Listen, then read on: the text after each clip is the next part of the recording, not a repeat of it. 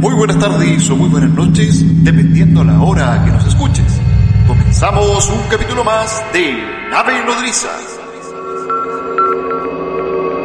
Desde Santiago de Chile, Yarrión. Desde Ciudad de México, no lo sé.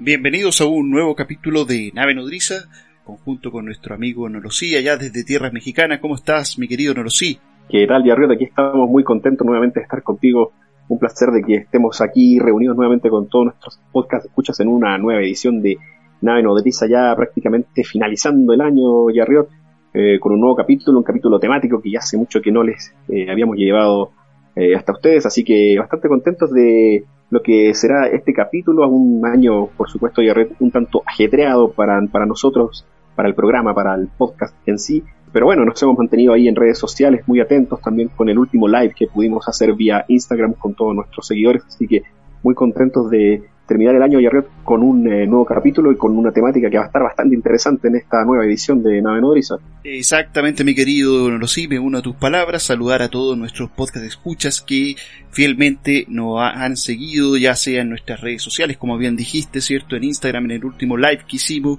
que fue bastante exitoso desde el punto de vista de compartir con cada uno de ustedes eh, las temáticas que tantos nos interesan como bien también dijiste tú, mi querido Nolosí, ha sido un año complejo, ¿cierto? Pero que sin embargo hemos ahí dado, tratando de dar siempre un capítulo nuevo para todos nuestros oyentes. Estimado Nolosí, comenzar, vamos a comenzar con un tema en particular y que son el tema de las apariciones marianas, capítulos que nos propusieron, lo teníamos en carpeta, pero que nos propusieron también nuestros queridos podcast de escucha a través de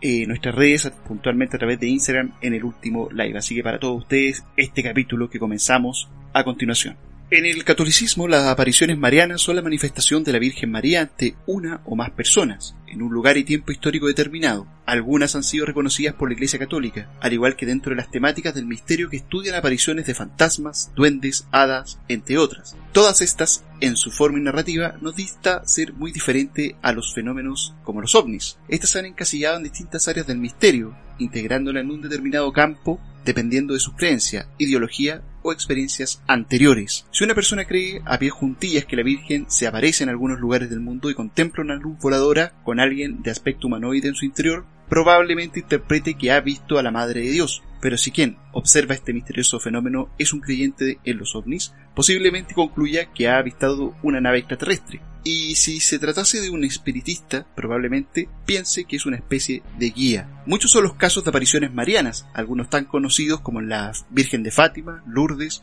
o la Salet, que bien podrían pasar por encuentros cercanos o contactos con los tripulantes de los ovnis. Sin embargo, en dichos episodios y en otros muchos, la intervención de algunos sacerdotes o importantes jerarcas de la Iglesia Católica acaban provocando que tales sucesos anómalos sean interpretados por los propios testigos y la opinión pública como aparición de la Virgen. Debemos tener en cuenta otro aspecto inconcluso más desestabilizador. Muchos son los investigadores que aseguran que la inteligencia que se encuentra detrás de esta clase de fenómenos toma diferentes aspectos dependiendo de la época y de la persona a la que se le presenta, pues en el fondo no existe tanta diferencia entre cierta experiencia de contacto ovni y otras de comunicarse con seres celestiales. Exactamente, Jerry, bastante interesante esta primera parte que cuentas eh, respecto a las apariciones eh, marianas y los vínculos que hay justamente eh, respecto a las apariciones o observaciones ovni. Respecto a las apariciones marianas, eh, Jerry,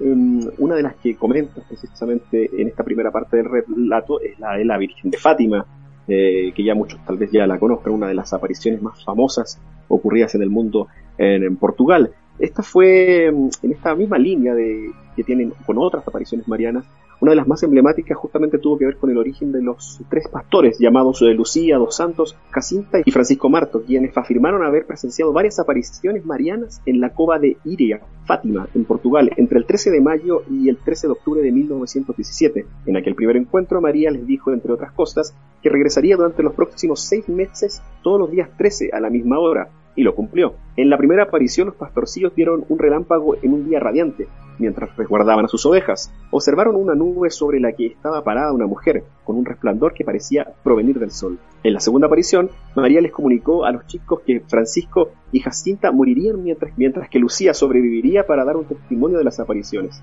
En la tercera aparición de la Virgen, sucedida el 13 de julio, a Lucía se le reveló un secreto. La niña asustada gritó el nombre de la Virgen. Hubo un trueno fuerte y la visión terminó. El día 13 de agosto, cuando debía suceder la cuarta aparición, los niños no pudieron acceder a Cova Dairia, ya que fueron detenidos por el administrador de Ourem. Así, el encuentro con la Virgen sucedió el 19 de agosto en un lugar llamado Baliños. Los niños se reencontraron con la Virgen el 13 de septiembre en Cova de Iria. La sexta y última aparición ocurrió el 13 de octubre. Ese día se produjo el llamado Milagro del Sol. Este es un evento yarriot muy muy interesante que ya comentaremos más adelante que tiene que ver con muchas similitudes con algunos aspectos que tienen algunas observaciones de tipo ufológica. Eh, este llamado Milagro del Sol eh, resulta un evento en donde los asistentes dijeron haber visto danzar al astro rey. Francisco y Jacinta murieron durante la pandemia de la llamada gripe española que golpeó en 1900 18, mientras que Lucía volcó su vida a la religión. Em, en este punto, mi querido Yarriot, podemos observar que eh, hay algunos rasgos que ya empiezan a tener eh, alguna suerte de intercambio Em, no solo con la imagen de la Virgen, como lo, como lo dijeron estos tres eh, niños en, Fátima, sino que también eh, las observaciones como tal, los fenómenos. Me llama la atención poderosamente en esta primera parte del relato eh, que les acabo de comentar, el tema de los relámpagos, esta, esta especie como em, de estruendo que se siente y que se ve este destello. Y obviamente es muy importante también mencionar el intercambio que tienen eh, de, conversación con la Virgen. Nosotros no queremos ahondar tanto como tal en la parte religiosa o católica de lo que implicó, por ejemplo, este, este relato como tal, sino que también ver las, eh, las condiciones en las que se puede vincular el fenómeno ufológico justamente con, con las eh, visualizaciones marianas. Em, el primer aspecto que yo puedo reconocer aquí, Yarriot, es el, intercambio directo, eh, tanto de la aparición, esta aparición como tipo holográfica que nos, eh, de las que nos hablaba eh, José Antonio Caravaca en su momento, y también los detalles como el, trueno, esta misma danza del sol de la, que ya vamos a, dar cuenta más adelante, son aspectos que si tú te fijas tienen que ver mucho con una aparición, con un, con un contacto de segundo o tercer tipo incluso, donde hay una interacción eh, con esta otra entidad, vamos a llamarlo, con este, este grado de extrañeza del, fenómeno y donde hay una vinculación completamente eh, ineludible con el tema ufológico. O sea, aquí podríamos estar hablando de que estos niños también pudieron haber tenido una especie de contacto con otra realidad que en este caso se le está dando una vinculación, como tú mencionabas al principio también, eh, católica o cristiana, eh, por el em, bueno por el por el entorno en el que sucedió por también por el conocimiento previo aquí empiezan a haber varias teorías que de las que nosotros hemos tratado acá en el, en el programa. Yo no sé a ti qué te parece hasta este punto los, eh, los lo, lo, que estamos analizando al menos en el caso de lo que conocemos como las apariciones eh, marianas y también esta primera parte de lo que sucedió en Fátima sin duda alguna, eh, acá nuevamente tenemos una experiencia, o mejor dicho, más que experiencia, un caso en donde importa mucho el tipo de observador. Eh, en el sentido que el observador va a ser el que defina el tipo de fenómeno que tuvo. Acá estamos hablando del año 1918 aproximadamente, un poquito, a lo mejor un poquito más, un poquito menos, pero eh, estamos hablando de eh, muchachos en donde, en una situación, en una zona geográfica en donde el tema religioso era un factor bastante potente. Este tipo de factor para este tipo de interpretaciones eh, hay que poner ojo desde el punto de vista de que efectivamente, o sea, cuando nosotros estamos escuchando el relato, por ejemplo, cuando hablas de los truenos, cuando hablas de una neblina, cuando hablas de un ser que de alguna manera aparece, la interpretación que se le da es obviamente una interpretación religiosa. Y eso, como bien dijiste tú en un momento, va a eh, dar luces 100% al tipo de contexto histórico en que toma a esta gente. Al comienzo decíamos, o sea, va a depender, digamos, eh, el conocimiento previo del observador para que pueda interpretar este tipo de fenómenos, es lo que de alguna manera José Antonio Caravaca siempre eh, nos comenta o comenta, ¿cierto? En cuanto a que nuestros contenidos internos de alguna manera van a, a llenar esta suerte de manifestación, en este caso con un fin religioso. Ahora, lo que llama potentemente la atención, yo no sé si es que acá hay claridad en cuanto a eso, si es que el tipo de lenguaje o el tipo de comunicación fue un lenguaje eh, mental, un lenguaje de alguna manera eh, psíquico, por así decirlo, o eran palabras directamente de este ente que aparecía, ¿cierto? Llamémosle ente, más que nada, para caer en la neutralidad de lo que respecta al fenómeno, no hablando de, la Virgen propiamente tal. De, de hecho, sin ir más lejos, eh, este tema o este tipo de apariciones también lo podríamos extrapolar a situaciones que se vivieran a lo mejor en los 70 con estas apariciones de los seres nórdicos, en donde efectivamente eh, son seres que de alguna manera tienen ciertas rasgos angelicales que de alguna manera, de alguna forma, digamos, por, toda esta corriente New Age fueron interpretados de una forma de como ángeles o como seres, digamos, de otra galaxia tal vez sean netamente manifestaciones de otras dimensiones, pero que resulta que de acuerdo a la época en donde nos toca vivir, nos encontramos con esto y le damos respectiva interpretación. Es que aquí eh, vale la pena mencionar mucho el tema del contenido del, mensaje, o sea, el contenido es el, el, que, el que le da el prisma diferente, el que en este caso nos acerca un poco a pensar que dentro de esta de esta situación, o como otras que vamos a ir ahondando en este capítulo, está la hipótesis psicosocial muy, muy incluida, porque el, el, contenido, como, como vuelvo a indicar, eh, que le dan o que, o que ellos eh, mencionan es completamente eh, religioso en este caso o como tú mencionas con, con, lo que suele suceder con los nórdicos. Entonces, Exacto, pero, dependiendo también del... pero ojo ahí, porque así como el mensaje recuerda el caso de la escuelita esta en África, o también el caso de, eh, bueno, hay muchos casos en donde el tema de lo que es la, eh, el mensaje, por ejemplo, va mutando, en, el caso de los chicos en África, que eh, hay, digamos, mensajes súper ecológicos que hoy día podríamos decir que está totalmente, entre comillas, a la moda, por así decirlo, ¿cierto? Porque nos encontramos, digamos, con esto, estos roles que de alguna manera, eh, o mejor dicho, más que roles, esto, este tipo de mensaje que de alguna manera transmite esta, esta otrocidad, ¿cierto? En el caso de los chicos eh, en África, eh, hay una comunicación telepática, ¿cierto? Por eso me gustaría saber, digamos, qué tipo de contacto, qué tipo de experiencia se tiene particularmente en este encuentro. Exactamente, y Fíjate que al menos en esta última parte de lo que tú mencionas, prácticamente no hay una no hay un, dato específico, al menos en este caso, de cómo había sido la comunicación eh, verbal, como normalmente la conocemos. Hay otros casos sí se, se, sobreentiende que la comunicación es verbal. Al parecer, todo indicaría que todo va de la mano en una comunicación eh, telepática, como que la persona siente esta necesidad de eh, hacer alguna situación que se le está mencionando ¿no? por parte de estas apariciones, o, o simplemente en su mente está este mensaje eh, dando vueltas, que volvemos a, tener esta, similitud, por ejemplo, con los contactados, que muchas veces se habla de que el mensaje eh, no está verbalizado, sino que está eh, directamente en, la conciencia, en, la mente del, contactado como tal.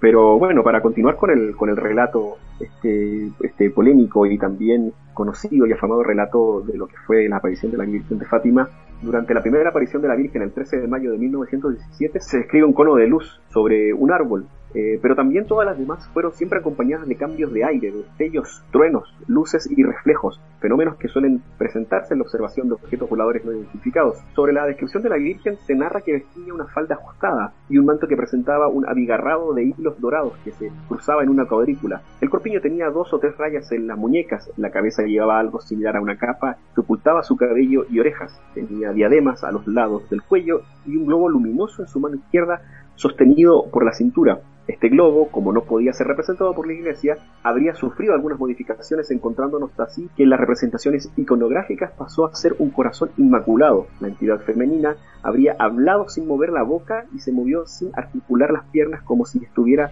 en un rastro de luz. Así entonces, Guerrero, llegamos a las apariciones que ocurren en el día 13 de cada mes hasta la famosa del 13 de octubre de 1917, anunciada con anticipación y en que la Virgen declara que para ese día habrá un milagro increíble que conmocionará al mundo. En esa fecha, multitudes acudieron a todos los rincones de Portugal mientras el rumor de la aparición misteriosa corría por todas partes. A la cita acudieron al menos 50.000 personas, hombres de iglesia, ateos, eruditos, profesionales, curiosos de todos los ámbitos de la vida. Fue así como se produjo el antes mencionado milagro del sol, llamado así porque se vio al sol temblar en una especie de danza. El suceso duró unos tres minutos y ocurrió durante la última aparición de la Virgen María a los pastorcillos Jacinta, Francisco y Lucía. Luego de una intensa lluvia, las oscuras nubes se abrieron y dejaron ver al sol, que según los testigos lucía como un suave disco de plata. Entonces sus rayos tomaron diferentes colores y el sol pareció caer sobre las miles de personas que se habían puesto de rodillas. El periodista del diario portugués O Século, Abelino de Almeida, estimó que habían unas 40.000 personas presentes al momento del milagro, mientras que el profesor de Ciencias Naturales de la Universidad de Coimbra, Joseph Garrett, estimó que los testigos eran unos 100.000. Además del milagro del sol, los pastorcillos dijeron haber visto imágenes de Jesús, la Virgen María, y San José bendiciendo a la multitud. La Virgen se habría presentado como la Señora del Rosario. Aquí Yarriot, bueno, eh, ya teniendo en cuenta toda la experiencia de los tres pastorcillos, encontramos muchos más detalles, encontramos muchos más datos también, eh, personas de la época que tenían, eh, que dieron testimonio justamente de lo que habría ocurrido en este último llamado Milagro del Sol. Aquí, al parecer, Yarriot, hay un tema también en cuanto a la a una cuestión social también que se haya que se haya podido producir, porque si, si tú te fijas, el relato nos, nos narra también que es mucha la gente la que ya está um, anunciada, digamos, que llega a este, a este lugar, a este sitio, 100.000 personas incluso se llegan a mencionar que, que, habían en este lugar, y al menos en cuanto a, las, en cuanto a, a la descripción, uno podría decir a bote pronto, esto parece una, un, tema de, por ejemplo, de, algún fenómeno natural que se estuviera, que estuviera ocurriendo porque se estuvo lloviendo y aparece el sol, empieza a danzar, la gente, ojo, que ya sabía que iba eh, a un milagro, a presenciar un milagro como tal, entonces podríamos estar hablando que eh, pudo haber un, habido una confusión, podría haber habido un de, desubicación en cuanto a lo que se estaba observando, a esas alturas eh, es muy probable que haya podido suceder esto, eso me llama bastante la atención. Eh, y también me llama la atención eh, la descripción de la Virgen. ¿sí? Eh, todos, los, todos los datos, bueno, más allá de lo que la Iglesia en su momento haya podido o no modificar, todos estos rasgos son, bueno, obviamente son muy humanos, pero son muy, muy detallados y eso me lleva un poco a, a, esta unión que hacemos cuando se habla de que los, de que los humanoides, encuentros con humanoides, en cuanto a los detalles, ¿no? Que cuando, traen los trajes, cuando traen eh, los cascos, se habla de artefactos que también utilizan. Yo hago una unión en, eso porque eh, me parece que hay todo un fenómeno que no podemos explicar. Estamos obviamente tratando de acercarnos a la explicación, pero ¿qué habrá detrás de eso? ¿Por qué, por qué tanto detalle en cuanto a, a, una, a un encuentro eh, de tipo mariano con, un, con tanto detalle con un encuentro con tipo humanoide. Ahí me da bastante, me, da, me, deja un, espacio ahí de, de, incertidumbre y desconcierto respecto a esto último. Exactamente, mi querido no lo sí. Eh, bueno, sí, eh, yo escucho y escucho el relato y, y, hay mucho de todo un poco, en el sentido de que, eh, bueno, el tema de las predicciones, por ejemplo, cuando hemos hablado de que gran parte de las consecuencias que tienen este tipo de encuentro está de que las personas como secuela les queda esta suerte o esta capacidad de esta, esta suerte de capacidad psíquica que de alguna forma se les despierta. Acá igual es particular porque de alguna manera igual, como bien dices, hay un llamado a eh, participar en un fenómeno un fenómeno digamos que si se quiere eh, mancomunado en donde las personas como bien dijiste tú fueron como preparadas como para la sugestión. Pero sin embargo está también el relato el relato de la descripción física que también puede y ahí en el relato también se habla de cierta sugerencia en cuanto a eh, cómo eh, debería de interpretarse aquellas partes del vestido o de la vestimenta del ente que de alguna manera eh, se alejaría un poco o no tendría una explicación, se alejaría un poco de la interpretación católica de lo que sería una virgen y lo otro es que, claro. pero por otra parte, efectivamente, o sea, eh, es lo que pasa, por así decirlo, de con, con todo tipo de manifestación, eh, ya sea, por ejemplo, este paño, que, bueno, no me acuerdo en este momento, el paño de Turín, no me acuerdo si se llama así de, de todas maneras, en donde efectivamente aparece una interpretación de algo, pero resulta que si hacemos una interpretación de Cristo, el Cristo tiene rasgos europeos, por ejemplo. Y en el caso, por ejemplo, de las interpretaciones que tiene la Virgen, en este caso es una Virgen que de alguna manera tiene toda la iconografía que de alguna manera los grandes pintores, los grandes maestros de la pintura han interpretado en función de lo que la propia iglesia les pide realizar. Por ende, hay un intento de eh, hacer calzar el concepto previo a esta visión que de alguna manera se presenta entre comillas de manera natural y sorpresiva. Por otra parte, eh, bueno, está develado ahí el misterio en cuanto a que eh, el ser no habla moviendo los labios, sino que simplemente se aparece y de alguna manera aquellos, los únicos que pueden escuchar, digamos, sus palabras son estos tres pastorcitos, ¿cierto? Que, que, que de alguna manera eh, se logran comunicar con, con, estas personas. Eh, este tipo de fenómeno o este tipo de suceso, ¿cierto? Tiene este cariz que de, de, creer o no creer. O sea, por ejemplo, yo diría que uno era más católico, ¿cierto? Eran hechos irrefutables. Hoy día tenemos este nuevo, esta claro. nueva interpretación que de alguna manera igual te abre un poquito a eh, leer y releer, digamos, ciertos fenómenos, porque recuerden que a medida que nuestra civilización ha ido creciendo, eh, se, han, se ha abierto a nuevos conceptos y ha podido entender de alguna manera qué tipo de sucesos han ocurrido, tal vez de manera natural o ya sea eh, a través de sucesos que a lo mejor no tienen interpretación, pero que en función de lo que nos, de nuestra experiencia le damos una interpretación más que nada como para poder darle una razón. Claro, y por otro lado, finalmente aquí estamos hablando de, de, de, la, de la unión que se puede hacer entre los ovnis y las apariciones marianas de Orriot. Pareciera que en cierto punto convergen estas ideas de que podrían ser leídos como un acto de fe. Es decir, Exacto. si alguien sale a su patio ahora y se encuentra con una nave y aparece un humanoide, eso mismo podría, para esa persona a lo mejor, se podría estar,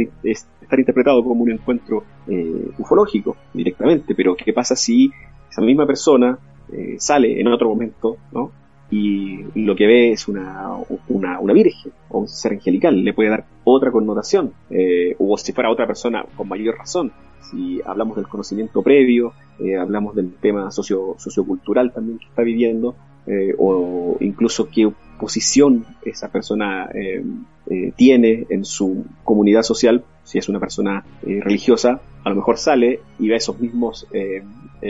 esos mismos humanoides y va a pensar que es una aparición más bien de tipo religiosa. Entonces, esa ese es la, la, digamos, la, la dificultad que tenemos al momento de analizar este, este tipo de casos, porque se pueden leer desde, desde diversas perspectivas, tienen rasgos muy parecidos, al menos encontramos ciertas similitudes, y entonces eh, lo mismo pasaría cuando, cuando hay una aparición de tipo de espectro, de fantasma, de duende, por eso es que fue tan... De ahí la, la importancia de, de Jack Valé justamente con, con, con Pasaporte Amagonia, porque él une todas estas situaciones y la, las, eh, las trata en, en, su forma de estudio como una sola eh, gran realidad, lo que, ojo, no estamos eh, en ningún caso diciendo que esto sea, que, esto no haya ocurrido, que este tipo de encuentro no, no, suceda. Muy por el contrario, estamos tratando de vincularlos para encontrar una sola explicación y es, es, en el punto en el que estamos, justamente, Jerry. Exactamente, mi querido no lo sigue. En función de dar una explicación, distintos autores e investigadores han tratado de buscar eh, explicaciones, digamos, a este tipo de fenómeno. Y siguiendo un poquito este relato, la dinámica de los hechos que tuvieron lugar en Portugal desde la primera aparición fue muy adecuado en ese momento dada la altísima tasa de analfabetismo. La iglesia de la época habría cambiado por completo los eventos y circunstancias de las apariciones. Todo esto nos lleva a preguntarnos hasta qué punto las convicciones religiosas de los niños videntes contribuyeron a su interpretación del fenómeno, o qué papel jugó la jerarquía eclesiástica en la manipulación de sus testimonios. Sobre esta cuestión encontramos importantes informaciones en los libros de los ufólogos y a la vez historiadores portugueses Fina de Armada y Joaquín Fernández titulado El secreto de Fátima. Los citados investigadores no solo accedieron a las actas de los primeros interrogatorios de los niños videntes, sino que localizaron a una vecina de Fátima, Carolina Carreira, que en 1915 protagonizaron numerosas visiones que nunca trascendieron. El reconocido autor español Juan José Benítez ha sido uno de los que aboga por la conexión de estos temas y reconoce que la Iglesia le complica admitir la unión entre temas marianos y ufológicos. En una entrevista al respecto comentó Piensa en Chestokova, santuario de la Virgen Negra. ¿Van a reconocer que las apariciones tienen que ver con esto? La mayor parte de las apariciones marianas son ovnis, empezando por el rocío. Pero si dices que el rocío era un ovni, te queman vivo. Aquí, mi querido Nolosí, eh, podemos hablar un poquito de, eh, bueno, estas, este tipo de investigación que han llevado distintos ufólogos, ¿cierto? Acá mencionamos dos ufólogos portugueses que de alguna manera estuvieron en eh, contacto in situ ahí con este, eh, los documentos que hablaban sobre el tema de Fátima. ¿Cierto? Y que hablaban también de otro tipo de manifestaciones, pero que tal vez no fueron tan conocidas. El caso de JJ Benítez, que yo creo que, que, su afirmación cuando habla sobre el hablar o eh, presuponer, digamos, de que todos estos temas son temas ligados a ufología, eh, bueno, parte de la curia o parte de todo este tema vaticano, hay que decirlo, el, Vaticano, o mejor dicho, eh, gran parte de la iglesia católica particularmente eh, tiene bastante poder, ¿cierto? Y, bueno, y este tipo de apariciones de alguna manera ayudan a que eh, la iglesia se siga manteniendo desde el punto de vista de no perder el preciado tesoro que es la fe, en rigor. Y acá eh, soy un poquito hostil en el sentido de que en rigor también habría que interpretar qué sucesos o qué hechos estaban ocurriendo en ese momento cuando prestaron los ojos de la iglesia, prestó este tema una baja en los feligreses, eh, algún escándalo, ¿cierto? Todo ese tipo de factores también pueden ayudar a que el por qué eh, este tema o este punto de alguna manera eh, fue visto y fue tomado y fue enarbolado de, tan, de forma. O sea, hay que pensar que acá también, acá en Chile, para aquellos personas que no viven en el país, nos podemos encontrar con una serie de sucesos que, por ejemplo, se, se relacionan, digamos, a eh, apariciones marianas eh, que puntualmente pues fueron desclasificadas como eh, acto por parte de la dictadura chilena justamente para poder desviar atención. Es el caso de la Virgen de Peña Blanca acá en Chile, en donde un muchacho llamado Miguel Ángel Poblete dice recibir mensajes de la Virgen,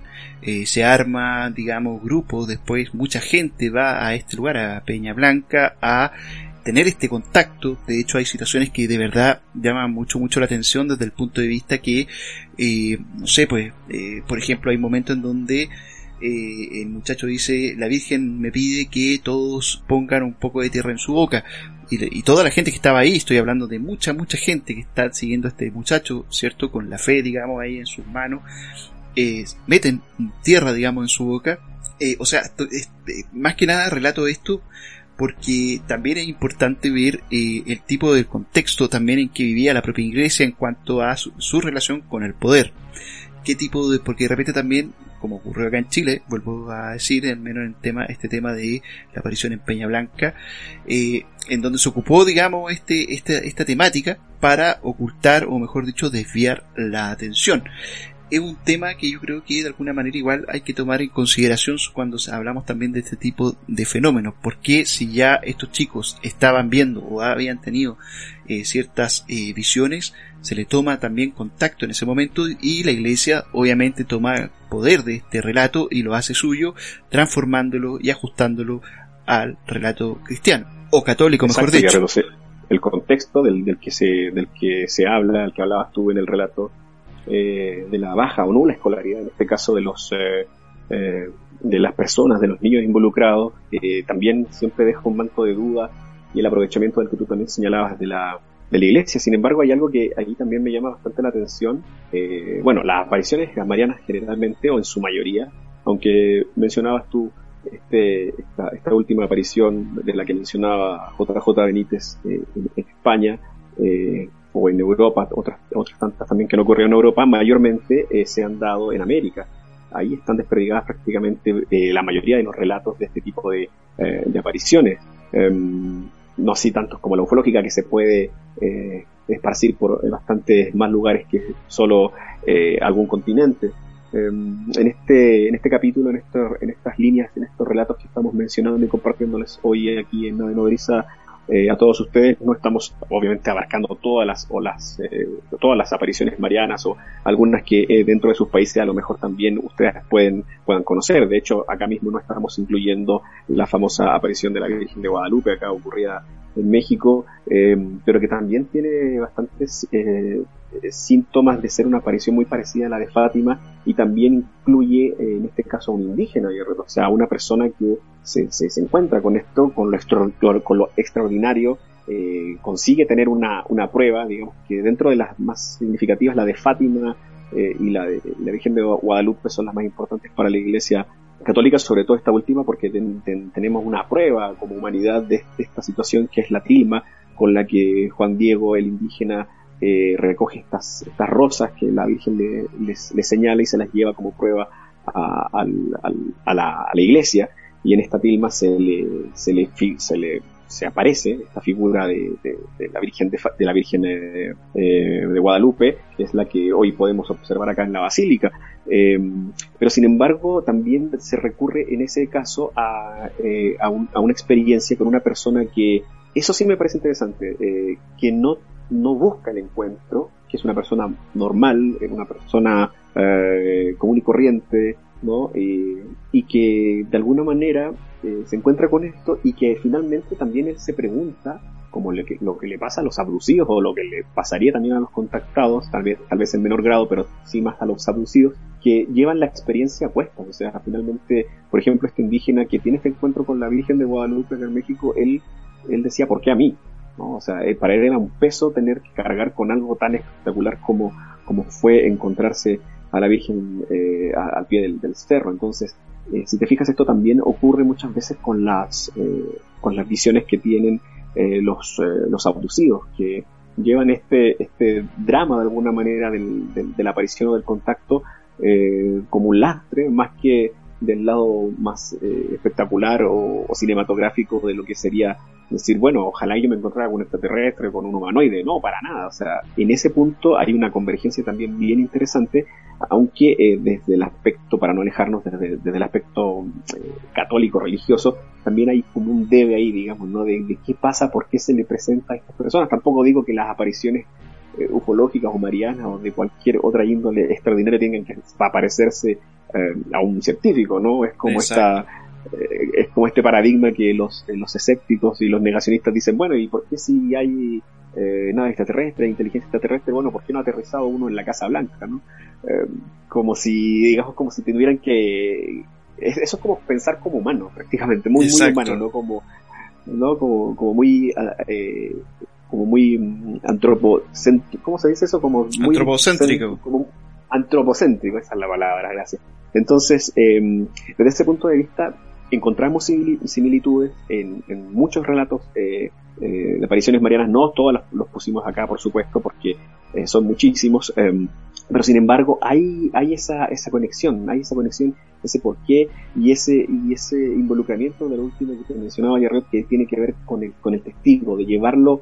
a cuestas, digamos, de, de, padecerlo más que de vivirlo y mucho menos de disfrutarlo. Dentro de las eh, personas que han estado investigando esta, esta unión entre tradiciones marianas y el tema ufológico, hadas, duendes, etcétera, encontramos a nuestro conocido ya amigo José Antonio Caravaca, que en su libro justamente Distorsión, ovnis, apariciones marianas, Bigfoot, hadas, fantasmas y extrañas criaturas, una teoría explicativa, eh, el autor español eh, nos narra la conexión del tema de las apariciones marianas con lo ufológico, apuntando a que todo parece indicar que todo esto que hemos etiquetado con nombres diferentes y todo este tipo de encuentros sobrenaturales tienen muchos puntos en común dentro de un solo paradigma.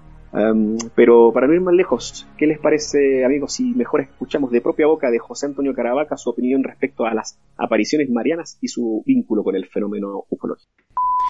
Las apariciones marianas tienen muchos vínculos en común con el fenómeno ovni. Para empezar, se trata de dos paradigmas que son protagonizados por entidades eh, que vienen del, del, cielo, que en ocasiones son luminosas y que son portadoras de un mensaje totalmente ambiguo y que no esclarece nada sobre su verdadera procedencia u origen. También hay que reseñar que eh, las apariciones de la Virgen presentan una alta mutabilidad que es bastante curioso tratándose de unas supuestas apariciones de una misma mujer, en este caso la, la madre de, de, Jesucristo, pero sin embargo, como ocurre dentro de la casuística ufológica, los testimonios de los diferentes videntes, pues eh, describen una aparición que apenas guarda algunos rasgos en común unas con, con otras, como si cada testigo viera una virgen con una serie de características que no volvemos allá repetido en otro evento mariano y esto es una de las señas de identidad del fenómeno ovni, sobre todo los encuentros cercanos donde los platillos volantes observados, así como los ufonautas que los tripulan, pues mm, no se repiten, no encontramos esa concordancia en las descripciones dadas por los diferentes observadores. También no podemos pasar por alto que en el caso de los videntes marianos siempre se ha comentado que estos entran en una, en una especie de estado de trance, eh, en un estado eh, no ordinario de, de conciencia en el cual es posible que tengan acceso a una comunicación con esta entidad que se define como eh, la Virgen eh, María. Y claro, lo paradójico es que eh, los testigos que aseguran que se han topado con una nave extraterrestre, los investigadores también han señalado que parecen encontrarse en un estado no ordinario de, de conciencia, en esa especie de trance que hace que eh, determinadas personas puedan acceder a, a, entrar en contacto con esta otra realidad en la cual parece surgir toda, e, todo este tipo de apariciones enigmáticas, eh, protagonizadas la mayoría de ellas por eh, entidades antropomórficas que tienen una serie de etiquetas según en el mundo de lo sobrenatural que lo situemos, ya sea dentro del fenómeno ovni, las apariciones marianas, eh, la parapsicología con el asunto de los fantasmas o la propia eh, criptozoología. Y yo creo que eh, ambas apariciones, ambas manifestaciones, tanto la ufológica como la mariana, proceden de un, de un mismo de un mismo origen, una decodificación eh, que se efectúa por parte de los observadores en el mismo momento que se produce el contacto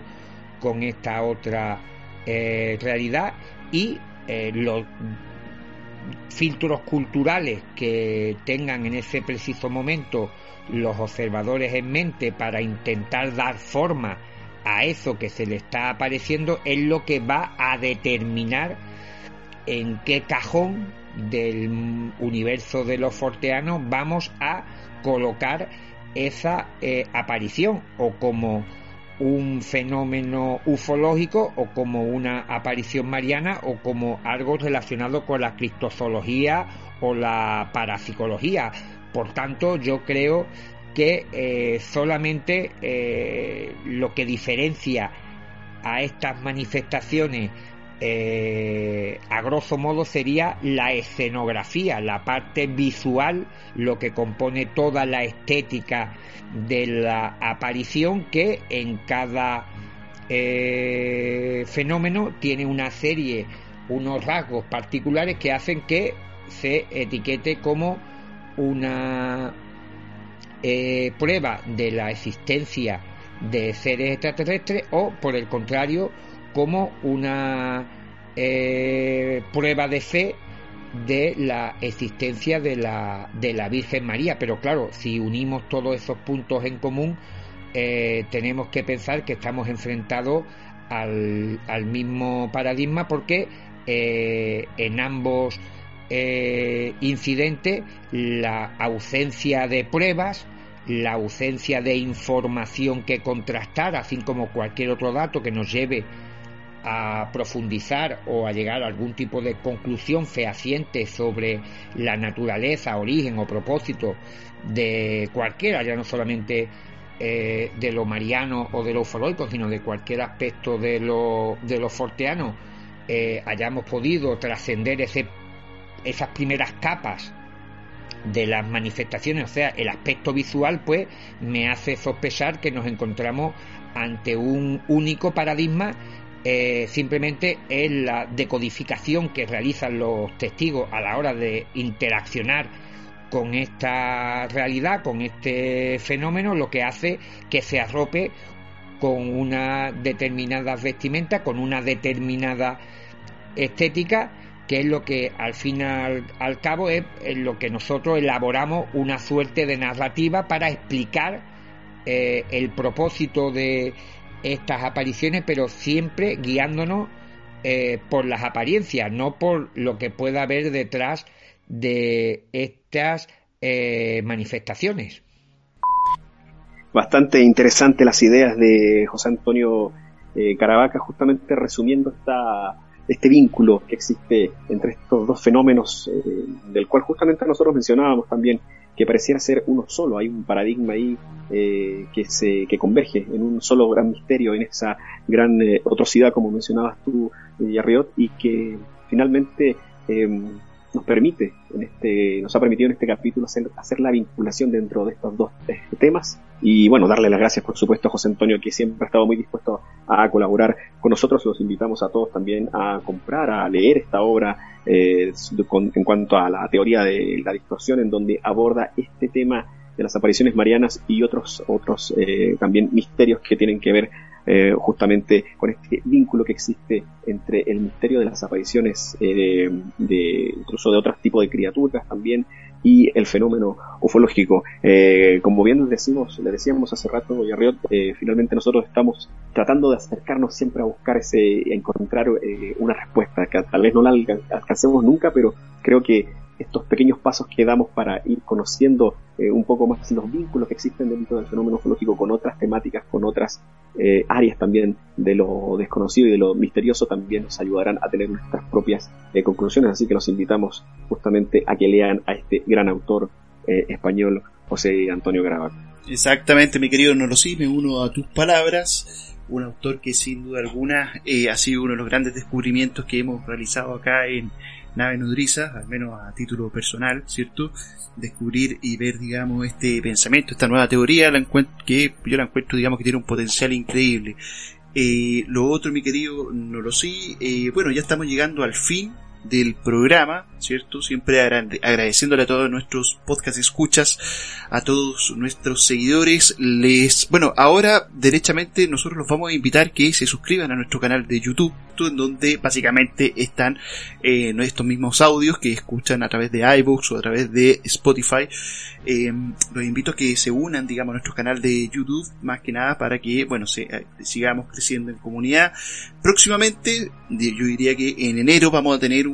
primer programa de directo de nave nodriza a través de este medio. Va a ser un programa en donde vamos a aparecer no lo sí y quien les habla y, y, nada, van a estar todos invitados, vamos a estar haciendo ahí algunas análisis en cuanto a en cuanto digamos a ciertas imágenes, ¿cierto? Vamos a estar viendo, qué sé yo, comentando películas, vamos a estar haciendo ahí un programa bastante divertido, están todos invitados a este nuevo formato de nave nodriza que, bueno, vamos a estar experimentando y vamos a ver ahí cómo, cómo va evolucionando, ¿ya? Así que, bueno, mi querido Nolosí, por mi parte me despido y agradezco a todos ustedes por este apoyo, sigan dando like, sigan compartiendo, sigan inscribiéndose y, bueno, ya saben, hoy día todos aquellos, tal vez no lo escuchen, no escuchan nuestros programas en esta plataforma de YouTube, pero ya en suscribiéndose ya nos ayuda bastante. Así que están todos invitados. Por mi parte, mi querido Norosí, me despido hasta una nueva ocasión. Exactamente, yo me uno a tus palabras, eh, dejando a todos invitados a esto que será la, esta nueva instancia que estaremos eh, haciendo en nuestro canal de YouTube. Ahí agréguenos, ahí suscríbanse y escuchen todos nuestros eh, capítulos este año ha sido un año, como decíamos al principio, complejo y les agradecemos de todas maneras, como siempre, su apoyo, estar eh, junto a nosotros, eh, acompañándonos. Todavía seguimos en pandemia, hay que seguir cuidándose, pero eh, la nave nodriza aún sigue volando, así que esperamos tenerlos nuevamente con nosotros el próximo año, que vendrá cargado de muchas, muchas nuevas emociones, muchas nuevas aventuras también, así que estaremos atentos a, todo lo que va a suceder. Vamos a estar, por supuesto, mencionándolos en nuestras eh, redes sociales, todas las eh, el arranque eh, de, la, de nuestros, nuestros capítulos para el siguiente año, estos live también de los que mencionabas tú, Riot, y esta, estos capítulos también que estaremos, estas emisiones que estaremos transmitiendo por vía YouTube. Recuerden que también nos pueden apoyar ahí en la plataforma Evox. Hay un botoncito ahí que dice apoyar, ahí nos pueden hacer un aporte, aunque sea mínimo, para nosotros es de bastante ayuda. Así que esperamos contar con todos ustedes para el próximo año. Felices fiestas para todos. Vaya un saludo enorme para cada uno de nuestros podcasts escuchas. Y como siempre les decimos, aquí en Nave Nodriza nos afirman y se niega, se investiga. Hasta la próxima.